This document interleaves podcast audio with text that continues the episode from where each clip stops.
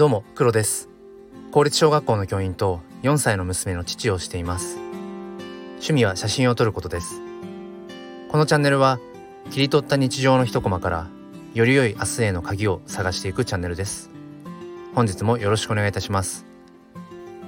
さて今日の放送では大事にしているものが何かということについてお話をしたいと思います、えー、僕はあのーまあ、最近よく聴いている曲で、えー、ジャスティン・ビーバーの「Justice」っていうアルバムの中の「Anyone」っていう曲がすごく大好きであのー、まあ、ジャスティンがあの妻に、まあ、捧げている曲で、まあ、ラブソングなんですけど本当にもうあのベタなあのラブソングなんですが、まあ、君が運命の人じゃなかったら僕にとって運命の人っていうのはもうこの世に存在しないっていうあの日本語で言うとちょっとなんか歯がゆい感じ、うん、でもそれをやっぱり英語でね、あのー、歌っているとさらりと、うん、やっぱり聞けるってところにやっぱりその英語の何て言うんでしょううん良さ。言葉の良さで言うと深さとかで言うと別に英語日本語っていうのは関係ないと思うんですがあの、例えば英語だと自分のことを愛っていう一つしかねあの単語がないけど日本語は僕とか私とかあの俺とか私とかあのいろんなまあ言い回しがあったりしてまあ別にそれはねどちらがいいってわけじゃないんですがその単語の数がまあ明らかに少ない英語だからこそうーんその意味とか解釈っていうのを受け取り手側がこう委ねてもらってるっていうのかな聞く人受け取る人によっていろいろなこう解釈ができるってところに英語の良さなんていうのもあるのかななんて思っています。で、えーと、その本題としてはその「えー、Anyone」っていう曲あのー、まあ Apple Music でも音源として聴けもちろん聴けるんですけど、まあ、それがオリジナルの、まあ、バージョンでで先日あの「ミュージックステーションで何て言うんでしょうあの、まあ、ライブパフォーマンスみたいな感じで、えーと、ミュージックステーションバージョンみたいな感じであの披露してたんですよね。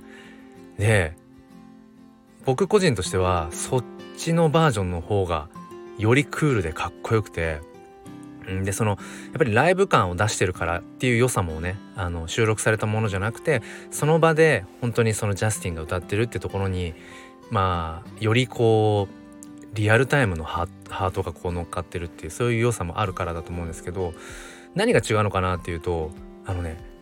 メロディーラインが違うんですよねオリジナルのアルバムとその「ミュージックステーション」バージョンは。でそれを何度か聴いてる時にふと気づいたことがあって、うん、結構その洋楽まあ欧米って一括りにしていいか分かんないけど結構洋楽とねされているもののアーティストたちって、えーと、オリジナル版